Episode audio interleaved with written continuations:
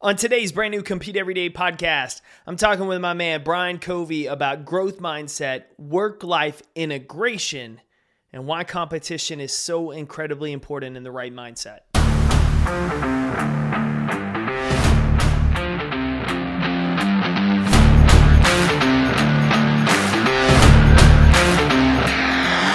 My name is Jake Thompson, your Chief Encouragement Officer, and this is the Compete Everyday podcast, a show designed to encourage and equip you with the tools to build a winning mindset so you can build your winning life. Text podcast to 972 945 9113 to join our morning motivation club and visit CompeteEveryday.com for past podcast episodes and to learn more about our resources and gear for ambitious people who are ready to start winning. Welcome to the show.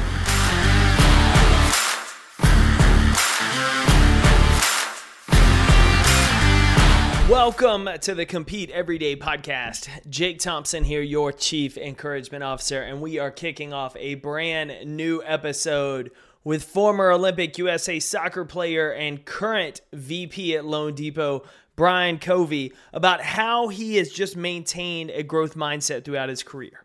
What he does to, to really focus on his priorities, which are his family, his fitness, and his business. We've talked in, in before that a lot of people say you have to pick two. You can only pick family and fitness or business. You, you can only pick business and fitness, but not family. But Brian talks about how he's able to weave all three of those together. What are the things that he does each and every week to make sure he's playing time for those priorities and how he tries to work them together. So you're going to get a lot out of this conversation that you're going to be able to apply to your busy schedule, your busy life, or as I like to say, it's not busy. Hopefully, it is productive because there is a difference between those two words. Busy carries a heavy negative connotation. It's like you're running in a hamster wheel, you're going, going, going, but not really going anywhere. Productive means you're making progress, you're getting the right things done, you're moving the ball down the field. So I hope as you're having a productive week so far, you're able to take some things away from this conversation with Brian. To get in touch with me or the team, just drop us an email to podcast at competeeveryday.com. And just know I'm so incredibly grateful that you're tuning in today. Now, let's welcome to the show my man, Brian Covey.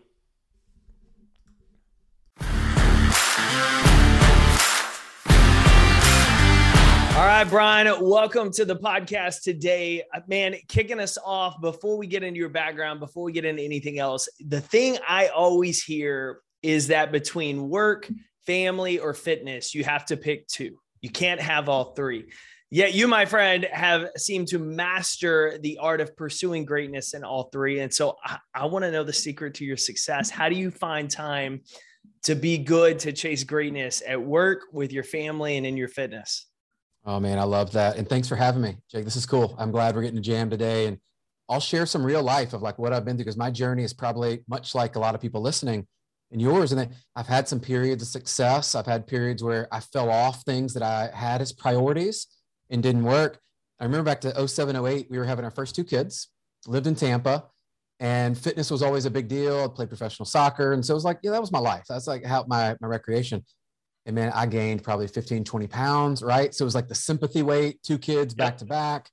And, and I kind of lost sight of that. And I realized during that cycle that one, I didn't have energy for work. I didn't have energy for my family. I wasn't showing up my best. And I remember that was a point in my life where I can look back and go, I wasn't my best. And so after that, I just made a conscious decision of I need time with my family, but to be my best for my family, I've also got to go work out to have the energy and the actual stamina and this the mindset. And my wife will say this today. It's like, Brian, you're happier when you go work out. Go work out. It's better for all of us. And so I share with everybody, like you probably have that same story. Probably some point in your life, you go, man, I wasn't as fit as I wanted to be, didn't feel good, wasn't doing what I know I needed to do. And I have adopted the term integration. So a lot of people talk about you got to have a balanced life. Well, balance isn't always equal parts. Balance could be, you know what? Today is going to be more about my family. Tomorrow is going to be more about my business. And, and I will balance those in a way that they're not all equal. But I have found in the morning, I like to get a workout in, starts my day right. And then I get a little family time before the kids go to school. And then I'm focusing on the business throughout the day. But guess what? The real world is you might stop for a minute, go hang out, have a date with your wife. You might have things you need to pick your kids up from school. You might have sports tonight. You can integrate it. give you one tip I learned recently. Take your kids to soccer practice, for example, like I do. It's at night. Well, what do you do while you're at practice? Are you listening to a podcast? You could walk, you could do push ups, air squats, sit ups. People might think you're weird, but guess what? You have time. You just have to create the environment. If those things matter, you'll make time for it. Absolutely. And and honestly, I, I, love that comment because the the people that quote might think you're weird don't have to live with the results of the work you do or the work you don't do. Only you Amen. do. So really tightening in that focus. You you teased it up a little bit and and so I want to dive into some of your backstory because I know man, you were a great soccer player in the day. You've had incredible success in business. I, I, follow you on social media. It's how we got connected originally was on Insta and, and some of our friends in the real estate space. And so take us back. You were a competitive soccer player growing up. Talk to me about for you what competition was like or meant growing up. Yeah, I love that question. So it's everything to me, right? And I look at it as it's how I was raised from being I was the younger brother, five years younger and so I was always out there. If anybody has older siblings, you know, I showed up at the soccer field because that's what my brother did. If they went and played basketball, they were playing in the street. That's where I went. And so I think I was always trying to compete with older kids. And so that put that fire in there. And My dad, my early coaches that I had, um, I was very fortunate. I had Kyle Rote Jr., those that know soccer, played with Pele, one of the great American footballers. He was actually at our church and he taught some of our teams early on. So I had a passion for competing, played basketball, soccer, as you alluded to. Took Strength Finders the other day. You haven't taken that recently. Achiever and competition are in the top five for me. No, no surprise, right? But I look at it this way: is like competition for me has evolved, and I think some of the base level today, I've rethought this. Is the base level is I'm very competitive, but I actually have shifted towards more of. You'll see this in some of my posts and languages. This disrupt and dominate. I actually want to dominate not only what I'm doing in life, but, but I want to, to own that space. Like when people think about what Brian does, they're like, oh man, he's not just competitive. No, that guy is like, he is out to win. But me winning doesn't mean the people around me have to lose. It means I'm going to play my absolute freaking best and I'm going to give it everything I have. And I do that whether it's a workout or, you know, most people that know me, if you're playing chess, checkers, doesn't matter. I like to compete. I like to see where I am and that growth of can you get better. And sports taught me a couple of lessons. One, the harder you practice and the more you practice, the better you get, right? If you have great coaches and mentors and you're around other great people, you're around great team members, that environment matters, you will get better. And so I've taken those two into business of what can I be doing all the time to compete and show up and learn? And then secondly, who can I surround myself with? Because it's never about just me. It's like, who are the people around me so we can accomplish something bigger and greater? And I think that's just led over to how we compete and we're, we're trying to dominate our space today in, in real estate and mortgage. I love it. I love it. So I'm going to ask a question on that, but I want to comment real quick. You talked about being a younger brother, younger sibling. I read an article recently that talked about in athletes growing up, the younger sibling develops the skills faster than anyone else because they're trying to play keep up with those people four or five years older than that older sibling. And so they become better quicker. And, and what I love about that was your second point about great coaches, great teammates. As we get older, sometimes we want to let our ego lead us into rooms where we're the top dog versus being almost like that younger sibling trying to play with kids four, five, six years older it's good to go into the room where you're not the smartest, you're not the most accomplished, because that's how you learn and that's how you grow and that's how you get better. And so wanted to echo that for the for the listeners because you hearing that, man, I was like, oh, that's why. That's how we raise our game. But the second thing you talked about is if shifting that focus of really a rising tide raises all ships, which is a mentality I love. It's the abundance mindset that you and I can both win. Me winning doesn't hurt you, you winning doesn't hurt me. It really just pushes each of us to raise our game. When did you start to make that shift? Because for a lot of us as competitive athletes, we're looking at the person trying to take our job or take our starting spot or we're competing against. And yeah. sometimes as adults, we do the same thing. We're worried about the person in the cubicle next to us that we take our eyes off of how am I dominating my work and my position? Oh man, I love that. So those that don't know some of my story, I spent 13 years in, in corporate America at one of the largest banks in the country. And it was all about the next promotion, all about the next territory, or can I have this branch, or can I do that? It was how you would move up in the organization. That's how you were, in a way, taught to play the game. The game was you get promoted, you get paid more salary, you get more territory, more responsibility. That's what winning looked like. And I started to define winning on this really um, not great for anybody. It wasn't great for me and it wasn't great for people around me because it did mean for me to win, other people had to lose. And so about four years ago, when I made the shift over to where I am at loanDepot, I had some coaches and mentors in my life. And that's where I started to realize I've been playing this all wrong. This is why I'm frustrated. This is why I'm not having the success to the level I would have it. And then I would hit a plateau and level off. And so if you're listening and you're like, man, that's me, I went through that. And, and it was a dark, dark tunnel because you realize you're in it for yourself. And guess what? People around you realize that too. And they're like, want to help that guy. They're not, they're not in it for the team. We've all been around those people. And as good as I was at trying to help other people, I wasn't great. So four years ago, I made the decision that, you know what I'm going to do? I'm going to lift up everybody on our team and mentor, coach them so that they get promoted, they have a career path. And however that looks for them, as they get better, as they build bigger teams, guess what? My leadership needs to expand. And I got focused on my capacity to lead people better, which required me to put more work in because it's an inside job. I needed to be the leader that in five years from now, I could still very effectively lead the same group because I grew with them and I took them with me, right? And we did it together as a collaborative effort. So, yeah, I wish I could tell you that I, I did it for so long. It was just natural. No, it wasn't natural. I, I believe I did it the wrong way for a long time. And I wish people had come along and actually pointed out some of that. But it took that awakening. And let me just tell you, since I made that change, it is lights out the difference. And the people that I'm around, I love being around. We have low retention. People don't leave our team because we've figured out how we can compete as a team. And it's not an individual sport anymore. Yeah, and and that is so incredibly important in, in, the right cultures, which I know you talk to other organizations, you speak at events about building teams, building cultures, and that key piece is so important. How do you get everybody on the same page, working together toward the same goal, versus all of us selfishly looking at our own agenda? Something that that always strikes me about you, and, and I've had the chance to listen to a handful of your interviews, and obviously follow some of your content on social, is you seem to strike a really good balance from a gratitude and, and, a gratitude for life and your family and opportunities with the drive to grow and growth mindset. And I think a lot of people sometimes confuse contentment and gratitude for complacency.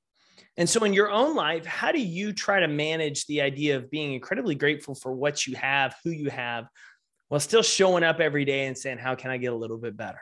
Mm. Yeah, I love that. And I love that you you pick up on that because there is some tension in my life that I think is healthy that I've learned how to be grateful for what I have and what I believe like like God's given me an opportunity and some gifts and talents that I'm deploying out as best as I know how today and I look around I go wow like look, look at everything that's here and that also then sparks this fire and this inspiration of but what else could I be doing and I'm always thinking what's next not in the sense of okay I don't have enough no no I know I have enough of if I were to die tomorrow, like I feel like I have contributed and will leave a great legacy. But I also believe I've been given gifts and talents to make the world a better place. There's people in my life, my family, our team, people that I encounter. And I like the tension because it's back to almost the competition. Why would I not want to get in the game and see what else I can do? And what I have found, the more you meet highly successful people, you mentioned this earlier, you know, Jacob, surround yourself with these people that you're not the top dog in the room. As I've gotten around them, there was that same kind of aura about them of they're very grateful for what they have and what they've accomplished, but there is just a hunger and drive that is unmistakable. And I've tried to strike that dichotomy of how do those live together? And there are times that they're going to be a little bit out of out of balance for you. And, and that's when you need to get recentered. And I found when I'm too much chasing the next thing, I need to slow down and be grateful and slow down in that moment and be grateful for what I do have. And then refocus back on uh, one of my other strengths in my top is futuristic. So I do struggle with that of like, I am always thinking five, ten years down the road. And, and that for me is just something I think once you're aware of it and your EQ goes up, you're very aware when you start to move out of what I call that center. And you just need to be aware of it. And what is that programming? of what's your response? And mine is get back quickly to being grateful for what I have. And if I'm in a complacent spot of like, oh, I'm so happy, I'm grateful, I'm kind of letting off the gas, that's the time I'm picking up a new project and I'm accelerating into something. So, how do you, along those lines, how do you, I guess, reset? How do you once you start to catch it do you have a, a, practice? Do you have some things that you do to to really kind of pull that focus back that gratitude amplify it before you go again? Yeah so i know some people like they love to journal and do all that stuff. Like i've tried journaling. It hasn't stuck with me. I'll be real. Like it you know it sometimes it works. I like to write. Um, the thing that's really worked well for me it came up last year. I had torn my bicep tendon um, and my arm competing and working out and stuff and i started walk a lot and I will tell you, walking slowed down my just my heart rate, my energy. You're in nature, you're outside. Uh, majority of those I'd actually take with my wife. And so we would go on walks together, which gives you a chance to talk. We walk the dog. Walking for me is a great spot because it allows, for whatever reason, I get very creative. I start to think, I start to dream, but I'm also in a place of, wow, look, look at our life. Like, like this, this is something to be appreciative of where we are and of course, I love my prayer and what I call kind of meditation time. If I feel like I am getting out of whack, I will shut off the electronics and just sit down. I like certain music. Uh, I'm a huge Hillsong fan. So there's certain music that I think can cue emotion, um, if that works for you. And look, the other one for me is really interesting is there's times I'll just go on a workout that I need to increase my energy to be out. But I found getting outside and doing those, that's where it's at. You know, um, there are times if I get too far out of whack, I have made a list of like when I just feel like it's not in alignment, just make a list for all the things that you've accomplished and that you're grateful for. Yeah, and that the writing even down that list of the things you've accomplished also help in those moments where you've got the imposter syndrome, you feel there's no confidence. It's sometimes it's helpful that we we try to remember so much in our head and just like with gratitude, it's writing it down. It's that practice of bringing our awareness to it and awareness in the moment that's so, so key. One of the things that that takes a sense of gratitude and patience and being in the moments writing a book. And I know that you've done that. I know it's your book came out a year ago. It's circling back in terms of you're on these all these circuits, you're speaking at events now on team building and all sorts of things. Talk to me a little bit about the, the conversations book and really what inspired you to pull the trigger.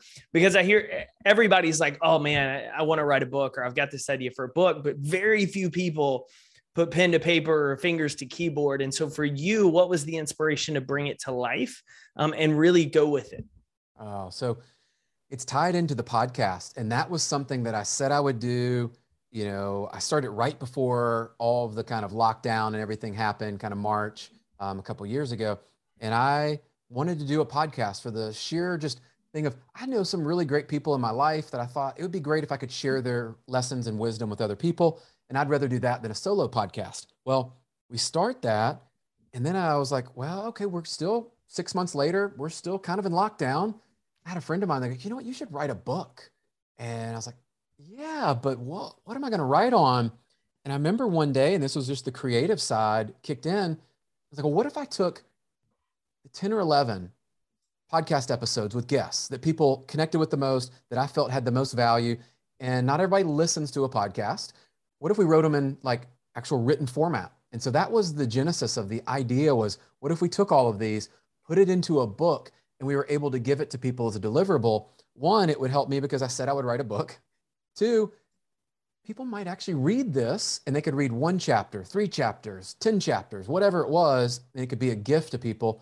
And the third was I looked at this as something that I could leave with kind of like my legacy of I was able to bring all these people together in that season of life and all we were going through, and it could inspire and impact people's lives. And they would connect up and see their story isn't that different from the people that are in the book that are very successful, but they have faced significant setbacks in their life. Significant. When you read it, you're going to connect with them and you're going to actually then get not just inspiration, but they gave you here are the step by step guides that helped me get out of this place to where I am. And it was it was incredible as it unfolded. It was just a joy to write. I still get to go back to it. And you're right.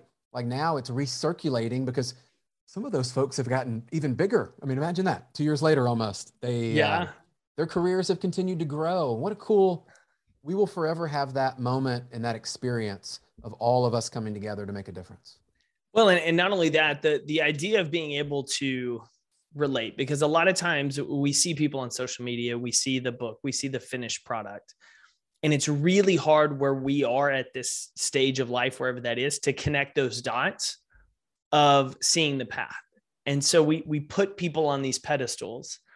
And yeah, they've had great accomplishments, but what we fail to take into consideration is that iceberg, that piece of the ice below mm-hmm. the water that nobody sees. And so that's what I appreciated about a lot of your conversations is is it was looking under the water, helping people say, "Hey, listen, you may be on day 0, I may be on day 1000, but I had a day 0, I had a day 1. I had I had to go through this and this is kind of the step process I did to give them that hope. And so it's not like this believe it and it's ultimately going to happen. It's like, here's what I taught myself to do. Here's what I went through. Here's how I got there. Here's how I just kept the right attitude and, and kept working through it. And it's so incredibly important, especially, you know, as you were having those conversations in the midst of, you know, March 2020 and two weeks to flatten the curve that two years later, we're, you know, we're kind of still in some of it, depending on where you are. And so that that's incredibly helpful and why I wanted to, to talk about it briefly and, and really encourage our listeners to go check it out but kind of tying everything up today in, in this idea of integration and figuring out what worked specifically for you did you was it just kind of a, a, giant science experiment to say okay every day starting my mornings working out. Here's how i'm going to dedicate time to family. Here's where is it my wife that tells me if things are getting out of whack? Do i have a checks and balances system myself? What's something you put into practice to help integrate your life more effectively, especially in this VP role with loanDepot, like that has a lot of responsibilities and speaking and all of this to make sure that it integrates in your priority level, I would imagine as well with family and fitness and work too. What's something you've done to make sure you integrate that the most effectively you can? Mm, I love that. So here's the way I'll frame it up is to go from good to great, you're going to need to go from recognizing patterns in your own life of when things trigger you, when you're in your flow, when you're in a rhythm. And you're going to need, if you're going to be great, you're going to need to create patterns. And so I'll walk you through what that looks like and like actually like my life of how I've shifted from what I believe.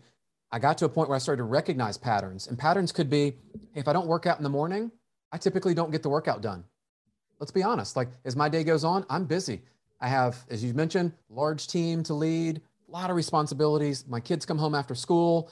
I'm probably not going to get that done. Okay, that's a pattern. I'm recognizing it. How do you shift from a recognition to a creation? Okay, so I'm going to sign up for classes at 5:15 a.m. and 6 a.m. And I'm going to create a life around that to say, I know I'm healthier and better. I'm a better dad, a better husband, a better leader, a better Brian when I do this. So I created that as a habit and a routine, which now it's just normal for me, right? Like when I don't do it, it feels more awkward than than going and doing it. And you have to work through those rhythms that are there. The other that I kind of shared was like, if you can recognize a pattern in your day of, hey, I'm not as willing to do certain things in my day. Sales calls, great example. I was talking to one of our leaders today. They don't tend in the afternoon to feel like they can make as many sales calls. They don't have the energy. They're bogged down and stuff. They're there. I said, okay, so you've recognized a pattern.